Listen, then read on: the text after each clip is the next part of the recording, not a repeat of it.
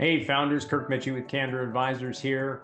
Quick bit of advice on agreeing to structure. You know, a lot of times when a buyer of your business, especially a private equity buyer, makes their offer to you, it won't be all cash at the closing of the deal and then you ride off into the sunset with or without a consulting or employment agreement.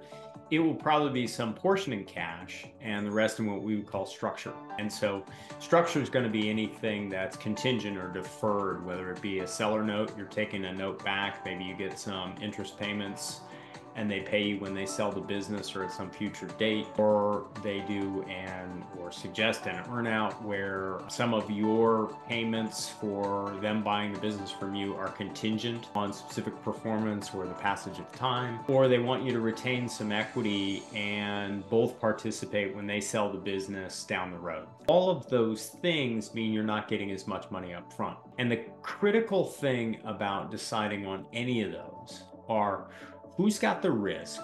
And how much confidence do you have in the business once they take it over? Look, if it's a private equity group with a great track record and they're asking you to roll or retain some equity until you guys sell it down the road, if it's enough money that you're getting anyway, you're going to have to invest with you know some people. Maybe the private equity firm has a great track record and you couldn't otherwise access their funds without you know doing this. So maybe it does make sense to retain some equity in their buyout and uh, you know sell get that second bite of the apple down the road. If you think it's just the passage of time to get the earnout piece you're really really confident that your existing sales team and the business will generate enough in the period measure to get the next chunk through that earnout then maybe you should agree to that just keep in mind that you probably no longer control your bottom line after the buyout. And so if you're agreeing to an earnout based on EBITDA, if you don't control the bottom line, there's more risk to that than just whether the business will continue to move forward. maybe you agree to a revenue based earnout.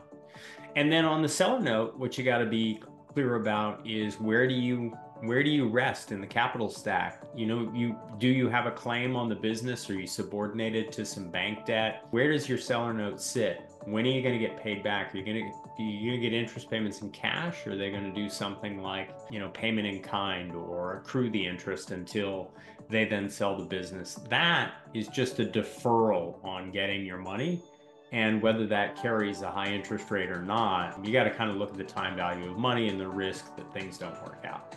So when it comes to structure, there's no kind of one size fits all or always yes or always no.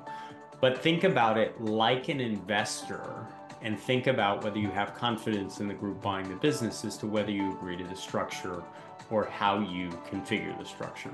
If we can be helpful with that or anything else, please go to candor-advisors.com. Look at the insights section of our website. There's 100 or so videos on there with pretty much every topic related to the sale of a business. And if there's something else specific we can help with, click on the call to action button, talk to Kirk, and let me know very specifically what you're working with, and we'll get back to you right away. Thanks. Have a fantastic week.